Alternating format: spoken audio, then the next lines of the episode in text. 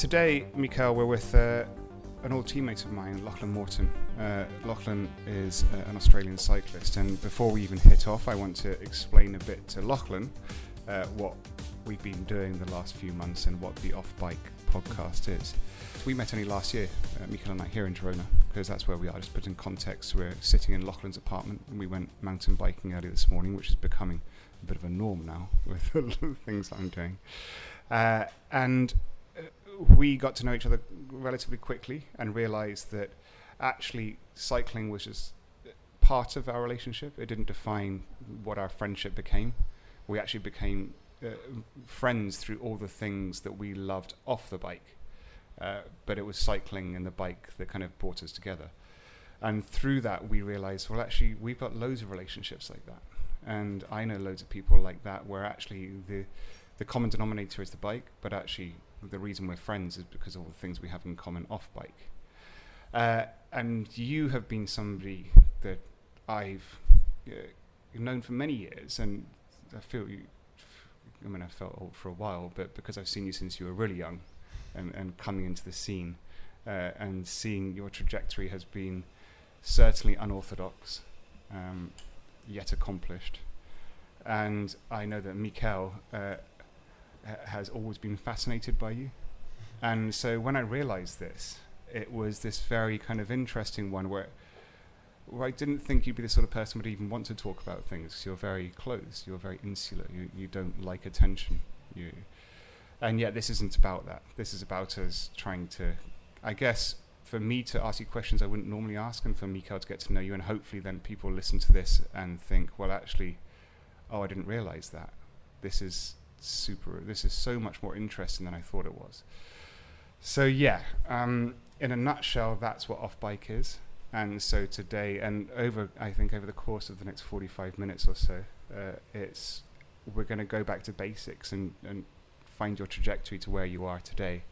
And and it, this isn't Freudian. It's not kind of deep stuff. It's just literally objective. How did you get from Lachlan Morton in Australia playing around with his brother in the garden, just sitting here in his apartment in Girona. And, yeah. So yeah, so over to you, Mikael. Yeah. So how how did it happen? How did it happen? Man. Um, initially, it happened very quickly, but it feels like a long time ago. Um, and yeah, I guess there's been a lot of turns along the way, twists and turns. Um, but I mean, I think like from when I was probably 10 years old, um, I picked up road cycling and was good at it.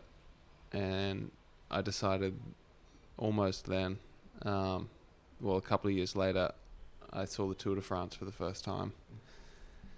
And I decided then I wanted to be a pro bike rider. Um, I guess that's what, that was the start of it, you know, uh, which it sounds simple, but like, um, from where I grew up, that was a ridiculous dream to have. you know, like it wasn't like there was there wasn't many kids at school riding bikes. Um, this is before Cadel Evans or, you know, everyone at Commonwealth Bank Ca- Can started you riding. describe where you grew up? Like what? What kind Uh, of I grew up in just inland of Port Macquarie, um, which is between Sydney and Brisbane, and we were on um, like a, a farm, I guess.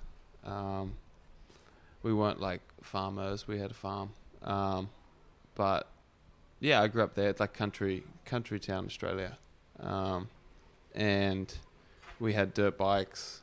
Um, which is ultimately what got us onto road bikes um, because we were getting pretty competitive with dirt bikes and dad was into car racing um, and we had like family friends who lived just down the road and they had sons the same age and we were so competitive that they thought we were going to kill each other you know um, so basically like dad swayed us into mountain bikes um, and then there was a, a strong like road cycling club Mm. um, like quite weirdly Mm. um, like for the size of the town the the cycling club was really big and the guy who ran it had been to the Olympics um, in Moscow, and he just kind of took us under his wing, my brother and I, and then um, that was that. It was also like when you first find something you're really good at.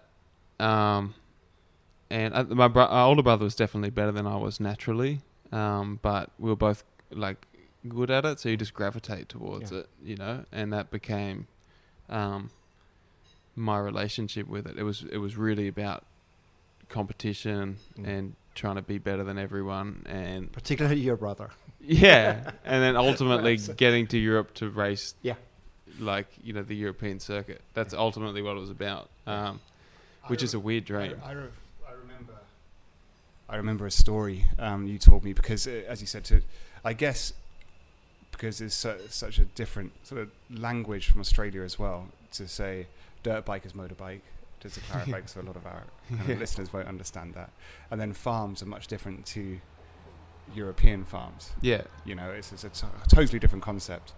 And it, so, would you say that you and your brother, c- although farm owners, were country kids? uh not really. I would say we were between, um, like Middle class country kids. Definitely. Like Yeah. we were um like dad grew up a dairy farmer um and like did well for himself and had moved back to the country um and he worked in property development um but we had like a kumquat farm Mm. um and well actually the biggest kumquat farm in the southern hemisphere believe it or not um so like we grew up on on a farm, um, but that's not how yeah. um, we made our living. Yeah. So I, and and we grew up like, I mean, I went to school in Port Macquarie, which is like coastal town. So like the kids I was going to school with were all surfers, Mm. um, and then I was also close to another town, um, which is actually where my wife Rachel ended up Huh. moving, which is Wauchope, which is very much country. Um, so I, I was kind of between it, I guess. I was never uh, one or the other. I can't, I can't surf, um, Yeah. and I also can't like you know muster cattle. I can just ride bikes. so one of my favorite anecdotes I remember years ago you telling me this is because you had the Landis, you and your brother getting into bikes, and I don't know, it started dirt bikes, but then going into mountain bikes, and then building your track in the garden, yeah, and then trying to s- just making it, just racing each other. yeah. I mean, that's like they're my ultimate memories of riding. Um, like we had this amazing circuit we built around our house, um, which was a mixture of all different terrains, um, and we would take the brakes off our bikes. Like that was the requirement. Um, I don't know why. And then like we would like all the bikes we have, we'd have to just mix mix match the parts. So some would have a really small front wheel, some big back wheel, and just like mix things up. Um, and then yeah, we would race, and like we lived on like a, a small like island in a river. Mm. Um, so everyone, like the other kids who lived on the island, we'd come and we'd all, we'd all race at our house. Um, and yeah, we, I would just have like so much fun, and we had like the biggest crashes of my life were all around that house. Like it was just so ridiculous now. Like I nearly there's still like I have this scar on my finger, um, and like if whenever whenever I get like do a fingerprint, you can see like this big. But I basically nearly lost the tip of my finger because you know like bull horns. Oh yeah. I had them like hanging off the front with no thing and like crashed into a pole. but it was also like you'd try and hide it from mum. you know? So I'm you're like, fine, I'm you, fine. You know when one's really bad, you sort of like walk around and you're like, your uh, older brother, don't show mum because we won't be allowed to do this again. exactly. it's like that, isn't it? why are you lying in bed at Yeah. 4 p.m.? So, so, and that's what kind of I, I guess, is that what I find so interesting about this story is is the the origins of your love of cycling is that, and, it's, and it's a very different to a lot of people. It's freedom. It's getting out. It's Yeah. disappearing, and yet you were finding it at home with your brother Totally. and just kind of actually keeping it close to home and actually creating something that that you didn't need to run away. No. It was kind of, and it, which is, and it's a very anomalous story in that sense.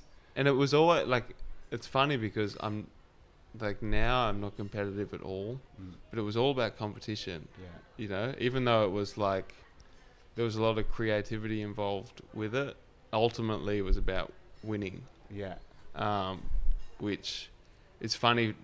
It's funny for me to think that now. Like that's what really drove my whole, what became an obsession with bikes. Yeah. You know. And All we need to do is put you back into a court. Yeah, exactly. It'll happen Yeah. without brakes. Yeah. totally. and and so I'm gonna I'm gonna jump slightly sideways here because the last um, uh, off bike we did was with Taylor, and Yeah. And you know I think a lot of people from the outside would see uh, correlations between you and Taylor, hmm and yet I think you're very different, uh, like hugely different. Couldn't be more different, in fact, uh, in the sense that since I've known you, uh, well, since I've known you since quite a long time now, is uh, you've always seemed more like an artist that was a cyclist, hmm and you've had to kind of find that balance.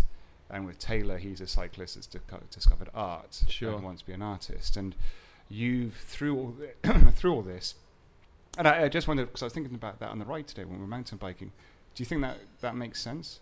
Yeah, I mean, like if if I look at it from an outside perspective, like all that stuff is obviously subconscious.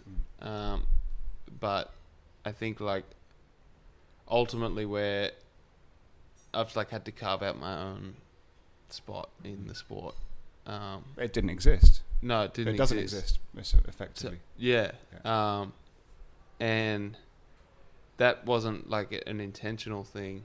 Mm. Um, but I've just never, I've never found a spot um, in road cycling that I was totally comfortable with, um, no matter if I was successful or Mm. not in it.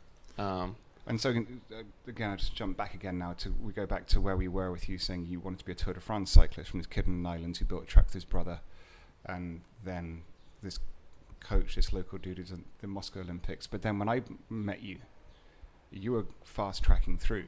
yeah, You were, uh, uh, what is it, a, a, a wunderkind. You were just like kind of you were incredibly good, and you you were very humble in the sense of oh, my brother's better, and which all younger brothers t- tend to say anyway when they come from that. but um, but uh, but it was, and there was that thing when I knew it was that that conflict that you had was that there was a trajectory yeah, and there was a path, and it was there being laid out in front of you, and th- all the stars were aligning, and yet they weren't aligning for you. Yeah, I mean, um, I think I struggled with that for sure. Like, I think a lot of people saw me at like 18 and the things I was doing, um, and were like, "This kid could win the tour," um, and I hated that idea, right? Because from that point on, it was like, um, until you win the tour, nothing's enough, Yeah, exactly. Yeah, um, and also, like, I was so young at that stage, right? So, like, I kind of, by the time I got to Europe, um, as you said, it felt like there was a path, like, laid out. But my goal was to, like, get here. And I'd sort of done that. And I was like 20. yeah, you know, and then it was like, okay, um, like sort of take stock of everything, Mhm. and you're like, God, this isn't actually fulfilling me at all. yeah. Um, What was the kind like, of environment you came into when you went to Europe? Where did you go? uh, initially the first year I was in uh, Mallorca for a while. Yeah. Um, and then I moved to Girona, Mm. and I got an apartment by myself, um, because I liked my own space. But ultimately, I was kind of stubborn and was just like, I can do this by myself Mm. because I've always done things by myself. Um, but it was too much. Like I was twenty, Yeah. you know, and also like I isolated myself from my family, everyone. I just kind of plonked myself here and was like, all right, this is what I'm doing, um, for a few months, and then was like, wait, I can't do this. this is way too hard. Um, and I then, don't, I don't like this much of my own company. yeah, exactly. And then uh, it became like I guess me um, not pushing back. I just sort of going through like a self exploration of trying to work out what made me um, ultimately happy, and it sort of forced me to like reassess my relationships with other people, um, particularly like the people I was close with, um, and I sort of realized I was just a, a bit of a dickhead and like also not happy. I think what you did, what you ended up doing was was was brave, because a lot of people, and including me at times, was like, uh, people will say you're throwing it away, Yeah, and it was that very much because this is still you're 21, yeah, and that path laid out for you, and you've got. You've got the, you've got some people who be like, you've got something. It's just, Sure. and I always remember when I was young, it's just ten years of your life, yeah. and it was like, ten years. yeah, impossible. It's like, are you serious? exactly. You're like, I'm going day by day. yeah, it's like I'm just trying to survive. No, And I, and I appreciate that more now. Yeah, Um, because ultimately, me when I did decide to leave Europe the first time, uh, like I did shut the door on that path. yeah, Like that path is gone for me, um, and like I'm happy about it yeah. now. Um, but that was a big decision to make, and I did make it kind of on a whim. Um, And I was I remember because we were because we were teammates, and I was batting because I didn't think that our team was the place for you, yeah, and I knew you had to either the Slipstream, Garmin, Garmin Sharp, Garmin. We were joking earlier, it's Garmin Barracuda, Garmin Transitions, Garmin Sharp, Yeah. whatever it was. Um, it wasn't the right place for you because there was no there was no growth. Yeah. you know there was no kind of. It was a super cool team, but it was a super cool team if you were in your thirties. Yeah, and you'd had a career, there was not a great kind of uh, there wasn't a culture of of nurturing and uh, empathy.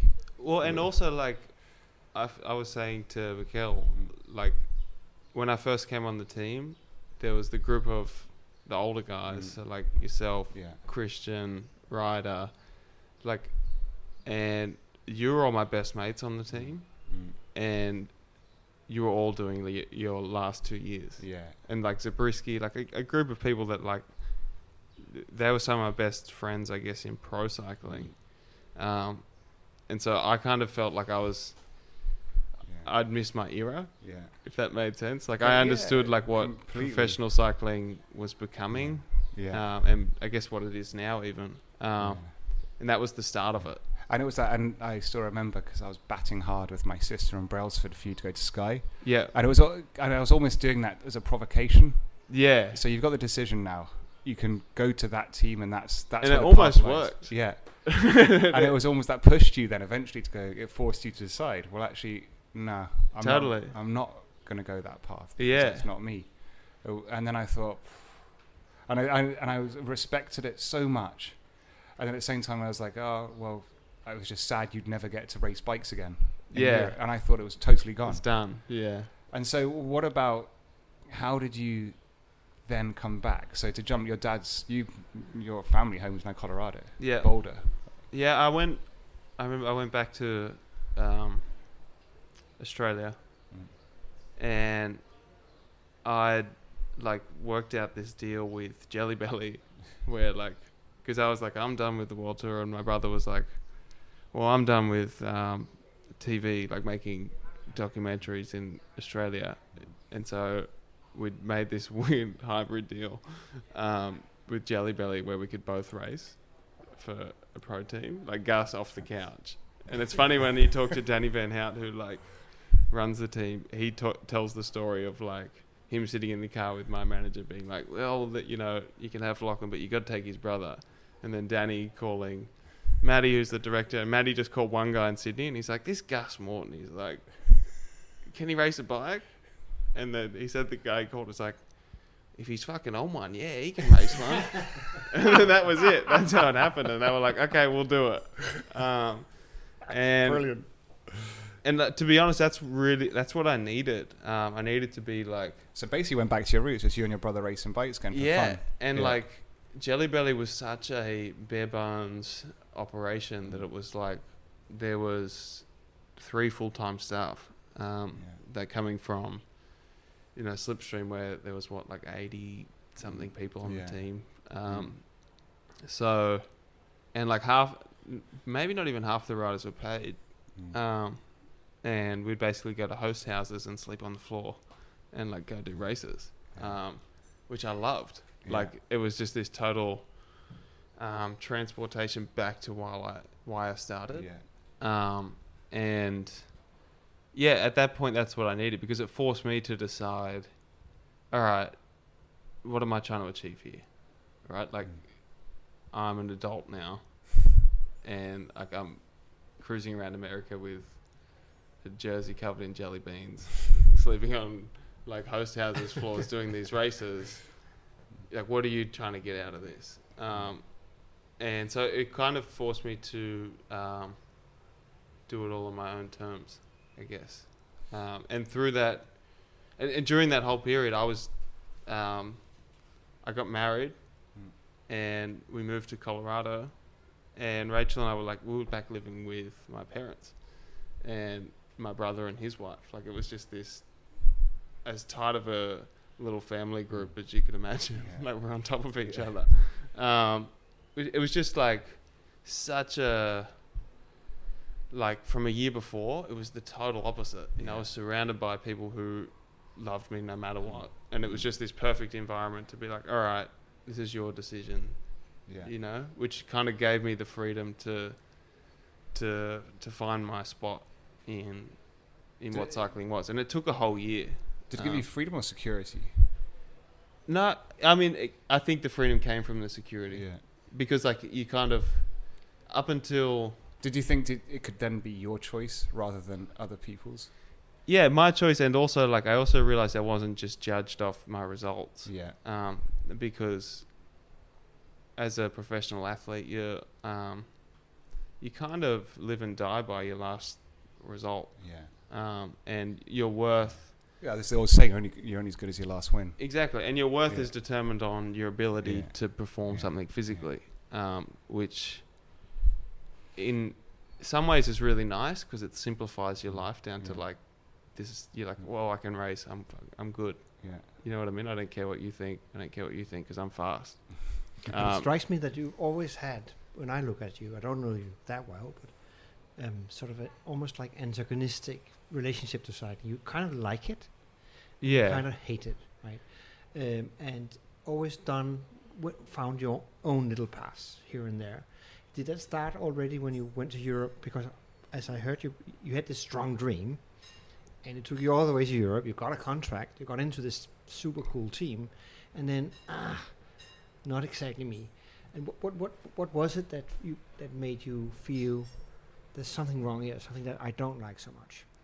Um, I was just genuinely um, an unhappy person, um, and like I guess it just sort of it all came to a head in one year, which was 2014, Mm. um, when I could sort of look at myself and say like this isn't what I want to be doing, um, and I would really I hated training. Um, I really hated when I had to go to a race. Yeah. Um, it was just like my, like the the the bike itself was something that just made me unhappy. Uh, which, that's when I realized there was a problem because I'm like I love Mm. riding, um, and I guess that was sort of the first time I like, I like went to Decathlon on the edge of town here and bought a tent and like a sleeping bag, and I had like this trailer, and I would just ride out to the Pyrenees and go camp out. Yeah. Um, and that was like my little escape. Yeah. Um, and it's like I remember when you did that, and I was like, "Oh shit!" It's I was "It's happening. We're, we've lost him. We're losing him." But at the same time, there's this sense of, I think he's making his decision, but it's it's in classic Lachlan way. He's doing it in such an unorthodox way. Is that he's now going to put a trailer on the back of his world tour bike with decathlon bits and pieces and just ride out into the into the wild yeah. and go and think about stuff. And you're like, God. well, and it slowly gave me ownership of riding again, right? Like it allowed me to like have ownership of the way I, I rode, um, Mm. and what I was doing when I rode, um, and then over a, a two-year period of of doing a lot more of that, um, and like I was performing better racing, um, but and also I was just genuinely a happier person. Um, that kind of that was like it was it wasn't like a deliberate decision to be like I'm gonna make my own path here. Um, it was just like more of like I'm gonna look at you know the way I ride and just own it myself, um, like and do the things that I, I want to do. Yeah. Um, But it's it strikes me that sport you've been in is a super uh, disciplined sport. I mean, you have to fit into the team. You have to fit into certain yeah, regimes of eating, sleeping, traveling. You can't. There's not much freedom, I guess. yeah, And maybe that fits very, very bad to your, you know, what makes you happy. right? yeah, and but a, a lot of those um, restrictions, I think, are you kind of make yourself, um, and then when you buy into it, um, you you kind of assume it's a requirement. Um, so you're like, well, I'm a professional athlete. I need a coach who sets me a plan every day, Mm. because otherwise, like, I'm not a professional athlete. And then you realize you're like, well, I, I can be a professional athlete and set my own program. Mm. So, like, yeah, and I, I, I'm 100% with you on that one. It's in the sense, I guess, I saw a lot of myself in you when I came into it, and I didn't have any of the restrictions you had when you got into it, because we didn't have the data collection. You could just lie about your yeah, training. right. You know, don't tell them the truth. Yeah, We've It's talked like- a lot yeah, about that. yeah, in yeah, sure. Yeah, as long as you, You race well, it doesn't can't matter what do you did that. in training. Exactly. Yeah, I mean, do, does it really help that we have these scientific?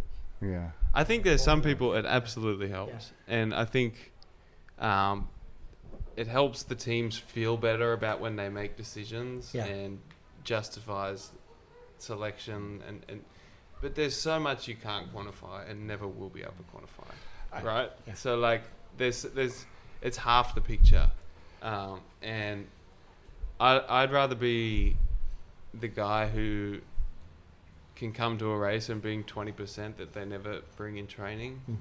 and Yeah. perform like that's the way I am Yeah. um, then be the guy who trains super well and has this amazing looking graph and then Yeah.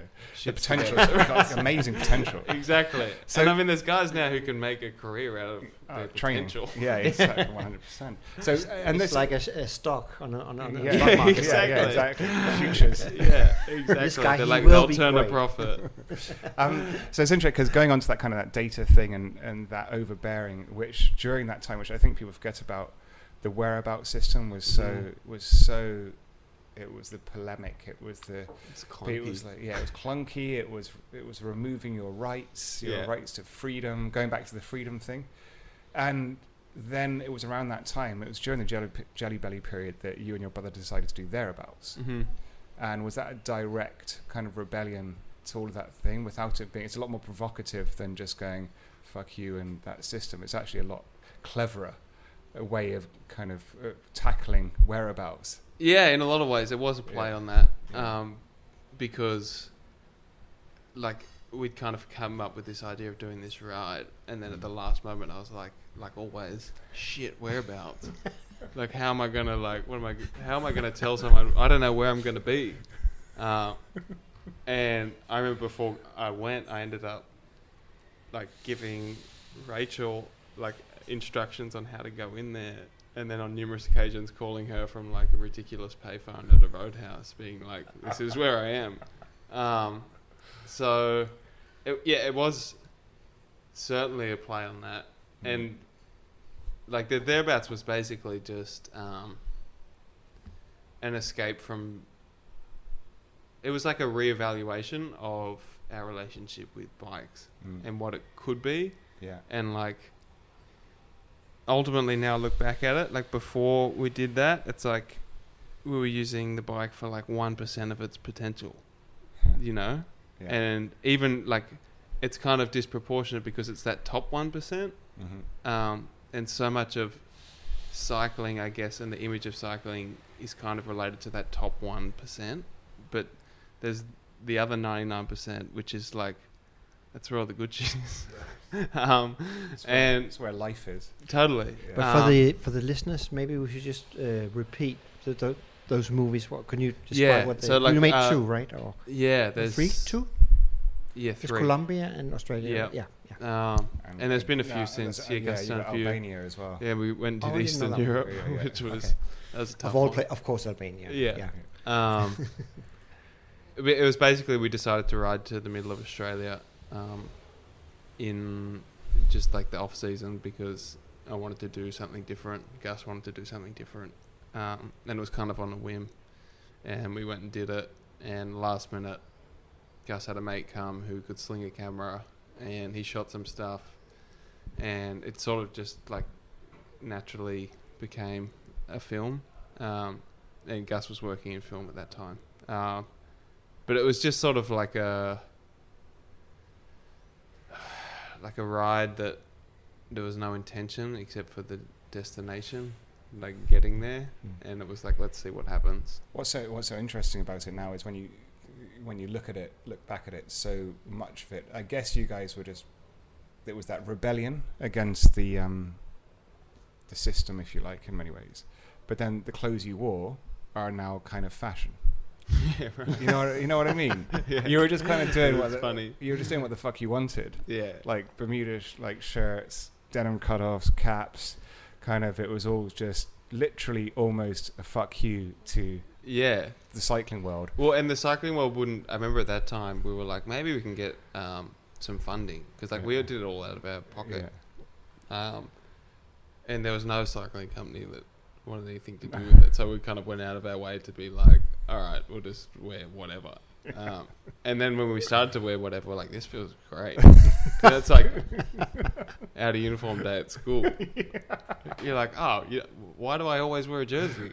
You we know, can like we can we can walk into a petrol station and look like humans. yeah, exactly. Like, oh, where am I going to put all my gels? You know, you're like, oh, I don't need gels. Like, I can just, it's fine. And then, and then, yeah. Also, like, as we got further, you know, outback Australia, we realized that it broke down a bunch of barriers. Because if you walk walk into a pub wearing like pink lycra, yeah. um, It's not. it's just immediately you, Yeah. that person's never going to connect with you, Yeah. right? Whereas if you're like semi-casual and then you know they feel comfortable enough to ask you what you're up Yeah. to, and then the second they work out, oh, you're riding your bike across Australia, like, oh, you mad bastards, like this is where Mikael comes in and the kind of the, the anthropological side of it and how we are. So we create all these different social constructs of what you expect and anticipate, yeah, and Yeah. it's it's by doing that, as you said, that the but bike it's funny because when I talk to other professional cyclists, even Taylor Phinney, mm-hmm.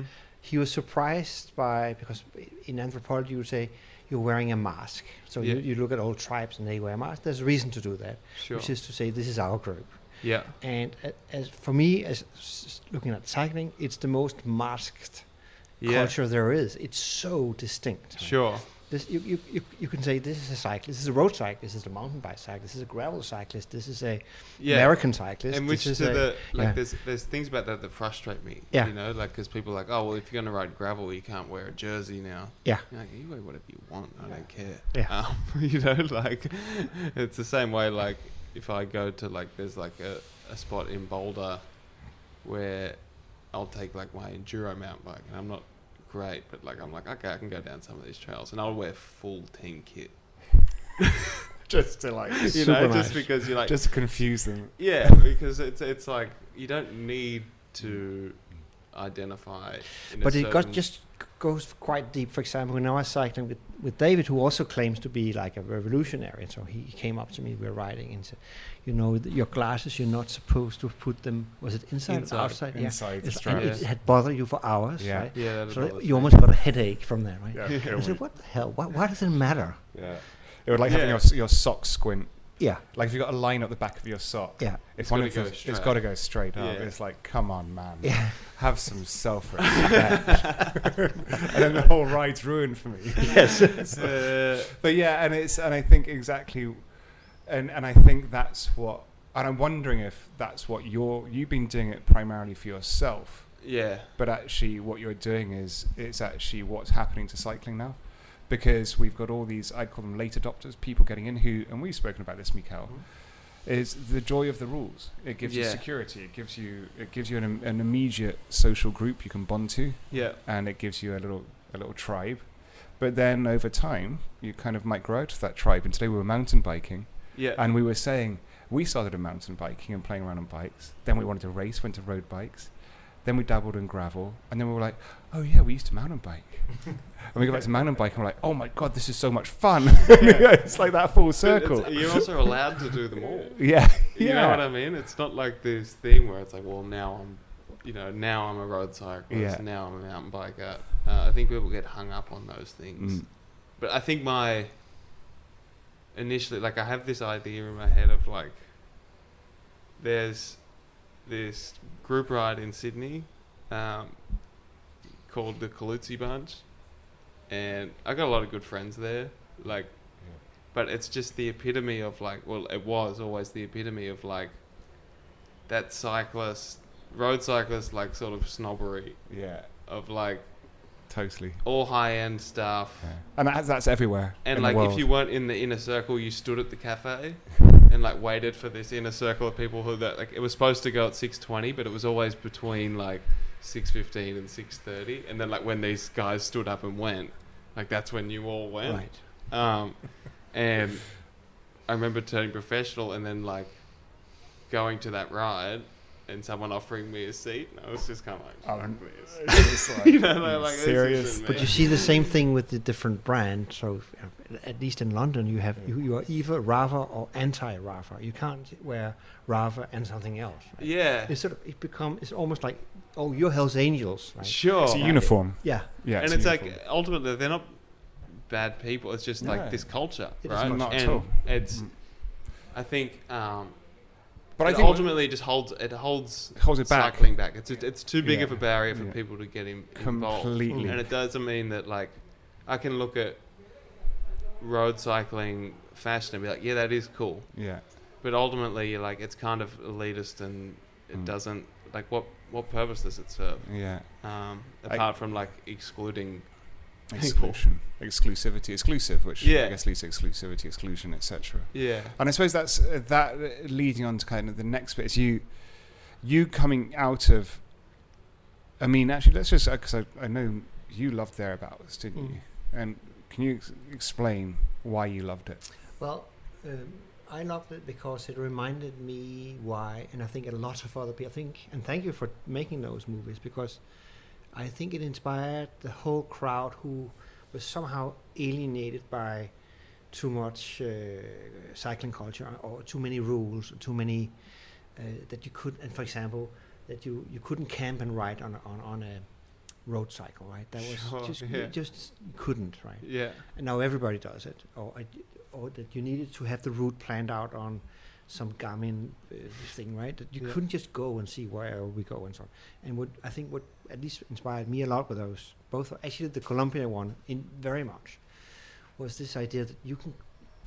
i- It's the ultimate freedom. You can go anywhere, right? And you don't have to dress in a particular way. Of course, you need a certain fitness level Yeah.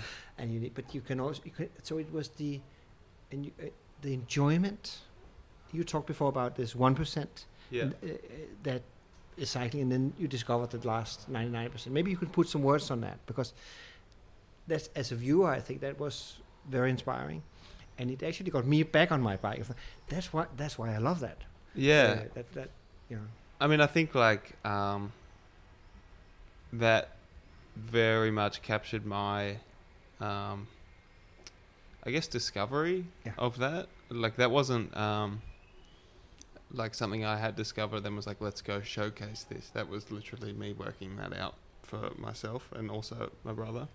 Um, and like through that process, it totally transformed the way I ride just day to day.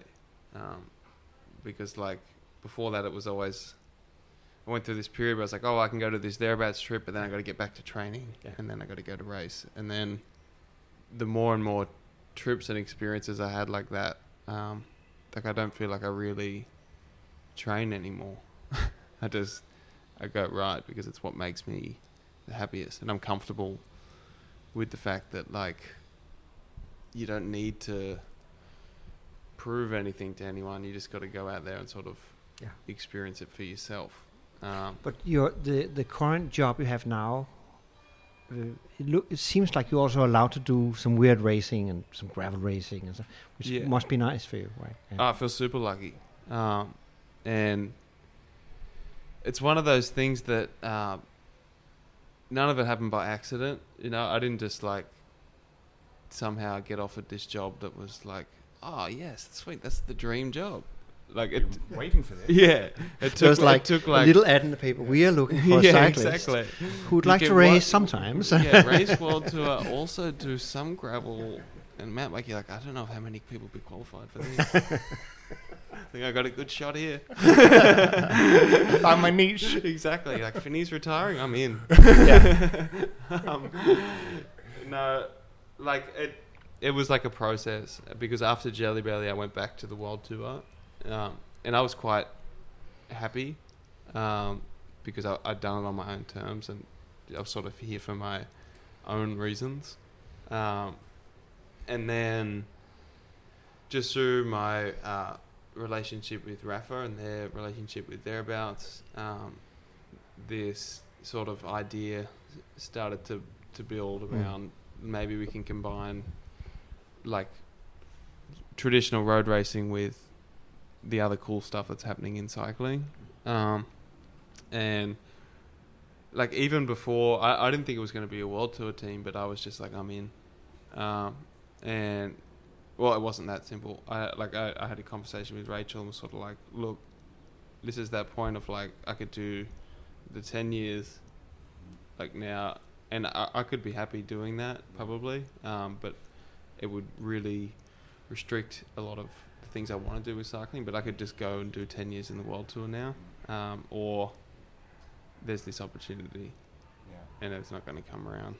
Um, and so I was just all in with it. Um, and then it just so happened that ultimately the team it, it, it fell into was EF, which is Garmin from when I first started, uh, which was this This weird. latest iteration of it. Yeah. yeah. Um, Full but it was- circle. Yeah, yeah, it full was this weird um, full circle. Yeah. Exactly. Um, and last year was the first year of like the alternate calendar, um, and it was it was really uh, But to explain, rewarding. yeah, and to explain what the alternate, because it's not just going out for jollies. no no no. It's, these it- are these are full on things you're doing. yeah yeah. It's like you're breaking world records. Well, and like they're just events that um, are so far from Yeah, a pro road race. yeah, You know, like the like if you think of like three peak cyclocross, like half of it's running. yeah, Um, but and the people who do it are really good at it, yeah. Right? And they love it. yeah.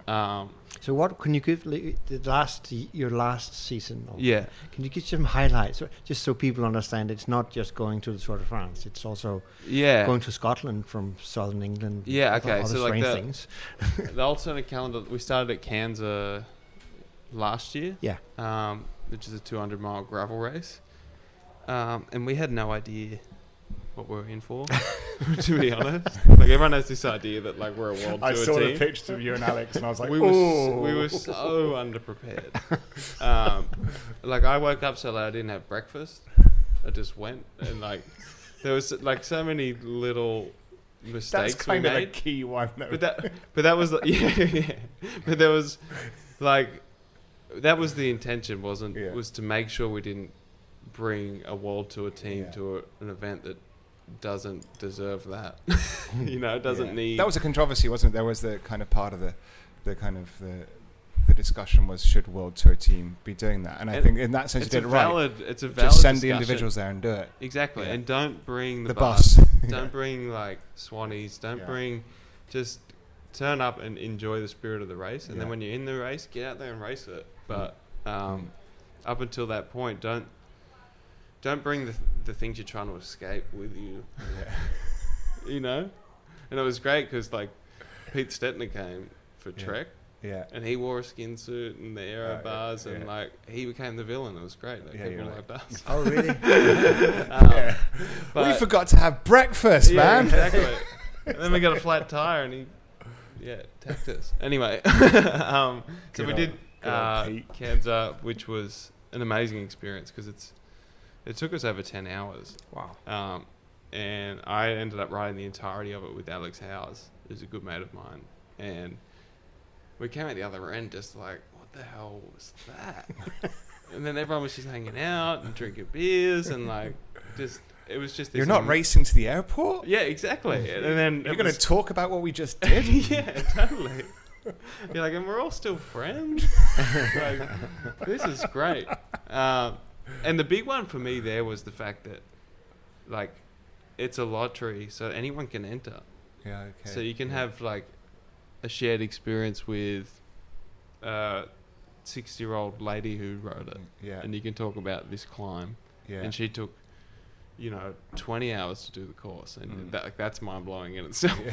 but um, just this this general energy, um, which it doesn't exist in in professional sport. I don't think uh, because you're kind of part of this elite club who gets to participate, and everyone else only gets to watch. And you kind of initially, I think you get energy out of that because you're like, well, I'm in this sort Right. of elite Of course. group. Yeah. But ultimately, you realize it's so much more fun when everyone can be involved. um, so yeah, that was a great experience. And then I went and did GB Duro, which was an ultra race, uh, which is like the length of the UK. Yeah. That looked savage. It was savage. I had absolutely no idea what I was in for. Again. um, Just absolutely no embracing idea. this tactic. like, This is our plan. yeah, We have no idea. yeah. We put the bike together. You know that, David? Yeah. Like the night before the race. Um, Brilliant. had never used any of the the camping gear or just like any of it. The lights, nothing. It was all new. um, and I just took off and um, had like proceeded to just have the most amazing, you know, week of my And life. people were joining you on that ride, weren't they? Yeah, Yeah. because they can like Follow watch your dot, and then people started coming Yeah. out, and like I was just pulling these big shifts of riding like you know, twenty four or thirty hours or something, um, which is just something I hadn't done before, Jesus. and like on this crazy terrain. Weather was bad as well, wasn't it? Yeah, it had some rain, but yeah. also just the terrain was just so tough. Mm. Um, and yeah, I just had this experience I didn't think I was gonna have. Mm. Like I thought I was gonna come out of it and be like, ultra racing sucks. Yeah, I never want to do that again. But Yeah. I finished and like the last day of the race, I was just like, I don't want to stop. Really. Um, You know, it's a funny thing with that because when I was, I was watch following you brief, I was following on, on socials, getting brief snippets of it, and because I'm a bit of a geek in regards to history of cycling, etc. People forget that's what the Tour de France was. totally. It was an expedition race. yeah. You'd go off and you'd be on your own, and you'd be in the middle of nowhere, and you had to sort your stuff out, and there'd be checkpoints. Yeah. And now it's turned into proper competitive professional sport and start lines, finish lines, and etc. But actually, the whole essence and how the sport began, and how it grew into what it was, was expedition racing. I kind of almost changed, like take the word ultra out, yeah. it's expedition racing. Totally. Yeah. and it's and that's what felt kind of what you were doing, and it was kind of it, it wasn't new, it wasn't quirky. It's No. where the sport comes from. yeah. It's where the madness kind of was created. Yeah. Well, I mean, Yeah. that's the real history of Yeah. of of road cycling. hmm Um, and I just felt like at that moment, I that was the first time I felt like I was like, this is, I feel totally at home here. Oh, And I had this feeling of feel like I've prepared my whole life for this without knowing. wow. Um, and so I had a really transformative. But do you get over like a crisis at some point, or was it just Yeah, no, I cried. Um, the second or third Right. day, I can't remember. I had a full breakdown. Yeah. Um, and it was funny because I hadn't cried for a really long time, Hmm. And there was I started crying because I was frustrated with the situation, and then I just kept crying because I was like, Just just let it go. yeah, there was Just so much in there. Yeah. You know, like Just it get was it like out, it felt Yeah. like Yeah. it was it was this weird. Um, It's like exorcism. therapy. Yeah, and there was so much. It ca- and then afterwards, I was like, well, this is as hard as it's gonna get. Yeah. You know, like, Yeah. I've, and I've just dealt with it. so like onwards, and then it was really, um, like on the whole, the experience was really empowering Yeah. to realize that you can just get on a bike um, with a minimal amount of stuff Mm. and just keep riding.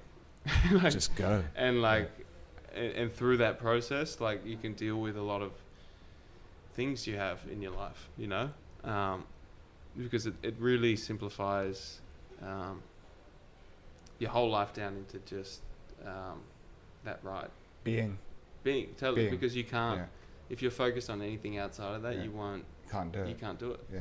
Um, we spoke about it in a in a micro way. I'll get Yeah. snippets of it. Like mountain biking for us now these days is micro snippets. We can go half an hour from here, and when you're doing it and you're doing it properly, you can't think about anything else yeah, because if you do, you're going to crash. right. And, it's like we don't have that with road cycling because how many thousands of Yeah. hours have we spent just riding along a road? It's so It's like following a black line in a swimming pool. yeah. Yeah, you're just like.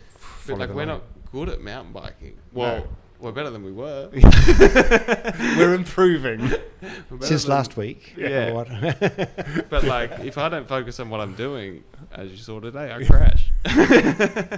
um, so you're forced into the moment, which is Yeah. so great, and that's I think what I've drawn most out of the alternate calendar is you put yourself into situations um, that you otherwise would don't want to be, Mm. and and they are uncomfortable, and when you are going into it, you're like this is uncomfortable. Yeah, and you have total ownership of it. Yeah, It's like it's not. and then you come out the yeah. other side and you're like, okay, that was great. Yeah. and, and what did you do after that? Uh, then I did. What did I? So I had to turn. I went and did tour of Utah, which was a month later, Oh yeah. and that was kind of like a big. Um, well, it was a test within my own head. I was like, I have to prove that you can do both, Mm. um, and I felt the pressure to be like, Yeah. I'm well, not it's- wasting it's- my time or your time. well, just Yeah. like even to just justify it to the team to Mm. be like, okay, I'm a guinea pig here, yeah.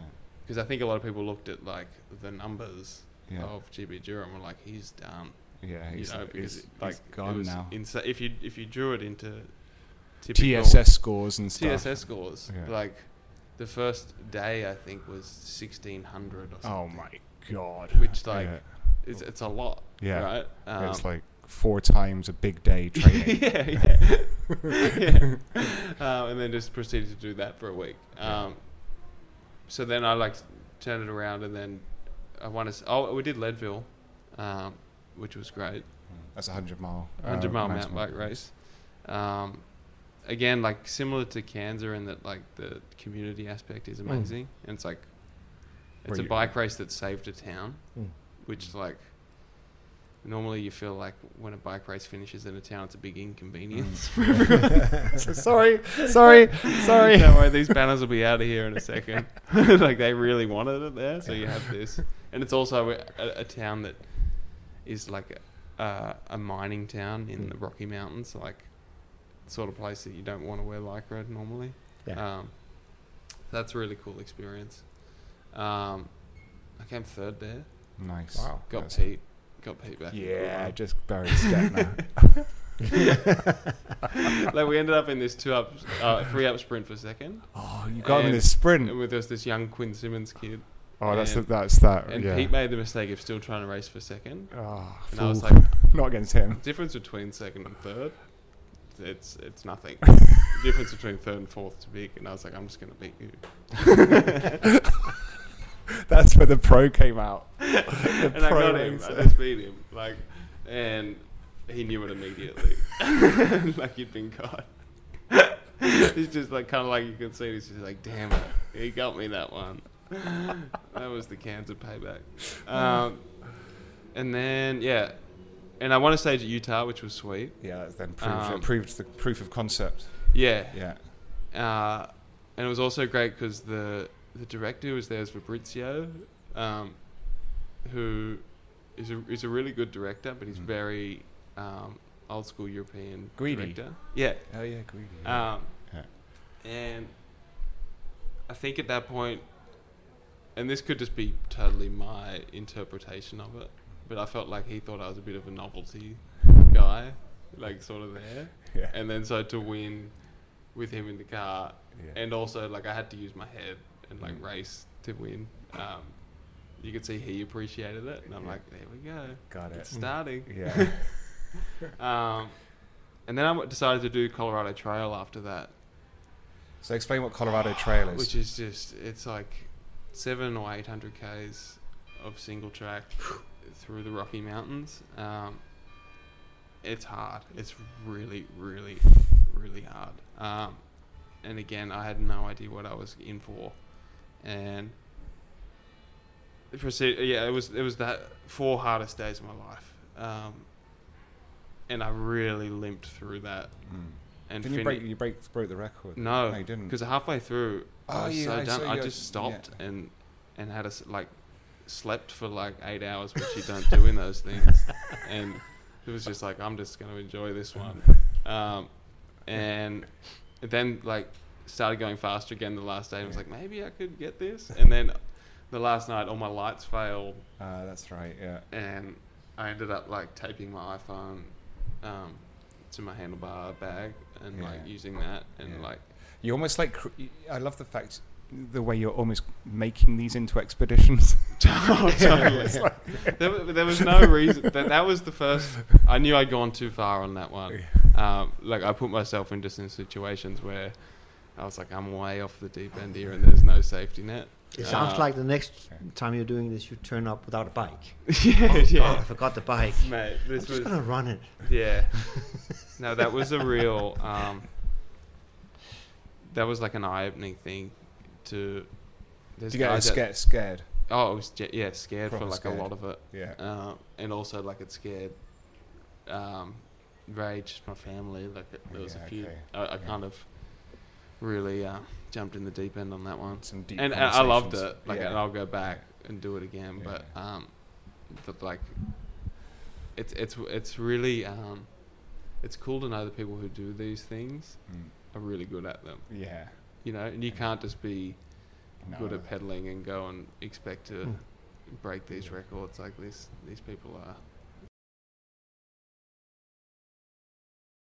Yeah, they're pro- they're they're legit. And then uh, to kind of, I guess, and to put uh this all in perspective, that's in one year. If we Yeah. within that year, you've then you broke the, which I guess to what's becoming, and this is not, I don't want to use this at all belittling. The everyman can relate to the Everesting challenge Yeah. because so many people are kind of doing it for charity and they can kind of Mm. put it in perspective. Mm. And then you went out uh, a month ago uh, Yeah. and broke the record, and then they were like, "No, it's not official." So can you tell us about that trip? That's nuts. Yeah, I mean that became like a because we were locked down, right? Oh, yeah. There's, there's only so much you could do, Mm. um, and JV, my boss, kind of like um, put the planted the seed, I guess you would say, um, and he sort of challenged me to go and do it, and that's his. Um, his genius is knowing how to push people's buttons. I think. Yeah. you know, like For good and bad. and, and yeah, and like to, to get the most out of yeah. yeah. and he he like perfectly, Mm. but like subtly put it in there, so Mm. I didn't feel like I had to do it, but I also knew I had to. um, Prove it. yeah, so then um, I spent like a week sort of trying to find a hill, and Mm. then um, it sort of started to become like a thing. Like we were on this group chat, and like the more it became like um, closer to racing, I was sort of like, oh, I don't want to. so then I was just like, one night I was like, Dad, do you want to go do it tomorrow? And he was just like, Yeah, let's go do it. So we just got in the car the next morning at four in the morning and went and, and did it. Um, and yeah, for whatever re- I don't know how they basically go off of like a Strava segment, Mhm. and there was like a, a inaccuracy in the Strava segment, Yeah. and so I, di- I didn't actually get it. Um, and it was like I wasn't angry or like Mm. I just knew I was like I have to do it again Oh. immediately.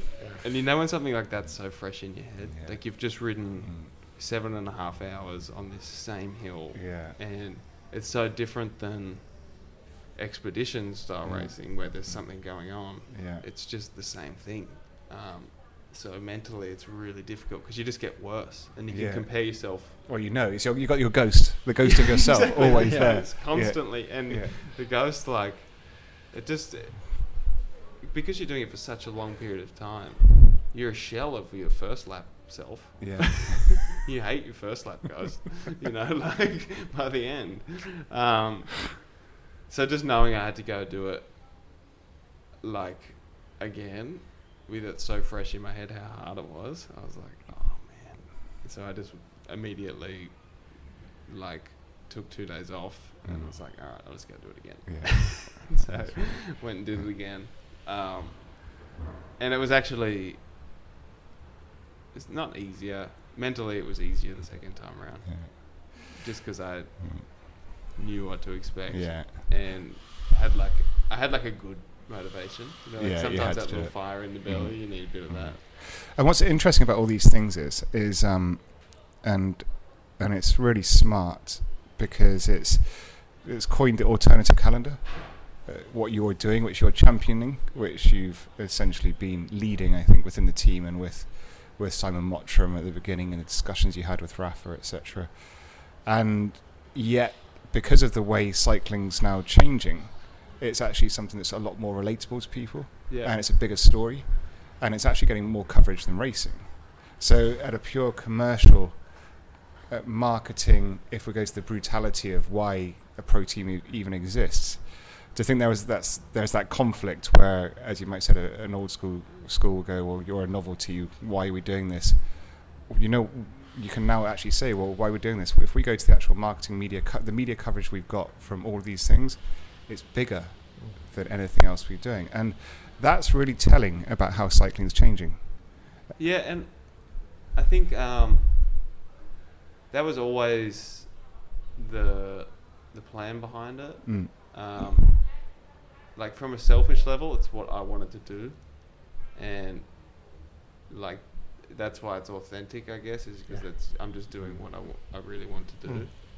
I also knew out of like a, I guess, a byproduct of that is there's, this is gonna, there's there's a lot of people out there who who ride bikes and are involved in cycling who don't relate to professional men's cycling, right? Um, like I'm in it and I don't relate to it, and this, the idea was like this can create that that bridge, I guess, um, and I think a lot of people thought it's like, oh, they're trying to create the bridge to bring people into professional cycling. When I, th- I think the reality is it's the other way around. It kind of gives us, um, like, people involved in, in professional cycling a chance to branch out into the, the greater world of cycling. Mm. Um, which, I mean, in my opinion, like, the, the purpose of, of professional sport is it's got to be to inspire and show what's possible, right?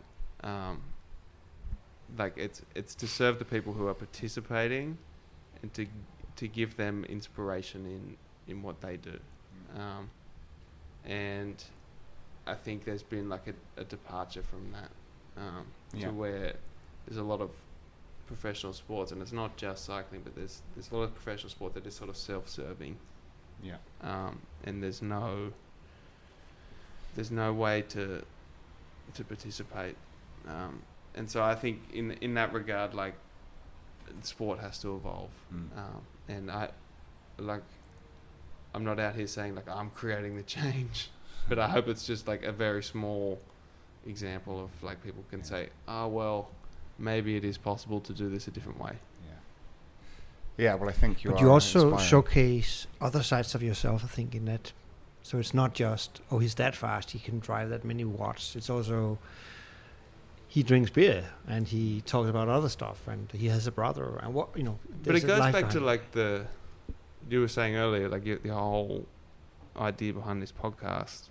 Um, like you and I both know, there's guys who seem from the outside super boring in professional sport, and they're really interesting people, Yeah. right? And you you room with them, and you're like, this guy's amazing, Yeah. but no one knows it. Yeah. They're right? like reading an amazing book, and you're like, you read? Yeah, yeah, exactly. You're like, I can't imagine you reading. what are you reading? Um, but like, I think the way that um, the traditional like sponsorship model works is it's just it's results based, Mm. right? So it's like the team numbers. wants it to be really Mm. simple, and that you're like, okay, you give me two million bucks, and we'll go win a stage of the Tour de France, and then we'll call it good. You know, and the team's like, okay, well, our name was on your jersey, Mm. that's that. Um, when I think there's so many other interesting. Like the story behind it is really interesting. You know, so if this if the sponsor was like, well, okay, you might win a stage of the tour and that'll be a great story, but it's also a really interesting story to watch potential failure Yeah. and see what that looks like from the Mm. inside and see how that affects people. But it requires the athletes to be open and honest, um, and it requires teams to allow that access, um, which I think it's it's it's important. I mean, and it's the same way that like uh, I didn't. I, I mean, I, I just watched the Michael Jordan documentary, right? Yeah. The last And- dance. and I was like, I mean, he was already winning championships or nearly winning championships when I was born. But I can watch that, and it's really interesting because you get it really honest, like Yeah. insight into an athlete's life. Yeah. It's, and that makes it relevant now. hmm You're like, that's a guy playing basketball Yeah. like almost 30 years ago. Yeah. yeah. I mean, it's always it's just history repeating, isn't it? Right. So I think um, But as you say, you have to be. you like, talked about inspiring people who are not pro riders. Sure. And I think it, it, it goes for almost all sport, really. But everybody knows the little devil inside you to say, no, I can't do that. No, Sure. that's too hard. No, I'm too tired. I better stop now. I better slow down. I can do it tomorrow. Yeah. Uh, and I think it's not a small thing. It's a big devil, right? that everybody knows. And I think the way you do it, you, you show through your vulnerability Yeah. that how you deal with that, right? Uh, whether that's taking an eight-hour nap, as you talked about, or whether that is, you know, I'll get o- over it, or I'll cry, or Yeah. I'll, you know, uh, f- uh, say I hate my life and then go on. I mean, but, but I think that is very because you get behind the, the glamour of they're just super people, these athletes, right? They're super superhumans, but you, you're really not. We're just humans. Yes. It's Yeah. totally true. Yeah. And I think you forget that when you're inside of the sport for Yeah. so long Mm. that um, you forget people have that, I guess, opinion of you. Yeah. Um, and it also like, I think you kind of grow into that being like I can't show weakness. You know what I mean? Like you, you have that feeling of like vulnerability is is a weakness Mm. when the reality is it's just human nature, right? Um, and the more people can relate to you but just as a person, Mm. I think the more interesting it is. but it requires you just being honest, I guess. Yeah. Uh, thank you, Lachlan. That's Yeah. been amazing. Maybe and just one last question. Go on. It's the last one. Sure. Where do you think you are in ten years? Oh man, I got no idea. What What would if you can decide? Um, I would love to be involved with bikes for my whole life. Um, I'd like to think in 10 years that doesn't mean uh, I'm necessarily involved in professional racing. Um, but as to what that looks like, I really don't know. I think like I get the most enjoyment now out of, um, we were even talking about it today, like putting routes together, um, like curating like uh, an experience, I guess, for someone else. Yeah. Like they can come and you can show them a ride, and that's really rewarding. Yeah. And they don't know you've, as we said, might have spent five years piecing this yeah. amazing loop together, and they think you've just Knocked it out. yeah. Just, yeah. Normal. Um, so I mean, I, I think like that's kind of where my skill set lies, Mhm. and I get enjoyment out of it. So I'd like to think it's, something around that, but. Do you think? Do you Um, think with that? I mean, I just carry on. So, it's. Do you think you've you've uh, you're at peace with the bike now? Totally. Yeah. Um like that's when I wake up the main thing I want to do is go and ride Mm. in some form. Yeah. Um and like spend as much time doing that as I can. So I think that's kind of that's where I'm most happy. yeah. Um and that's a big chunk of what makes me happy yeah. um, which I think is nice if you can like have something so simple make up so much of your contentness. Yeah. Perfect. But thanks for talking to us. It was worries. really insightful, and uh, ta- thanks for taking the time. No worries, mate. Too easy.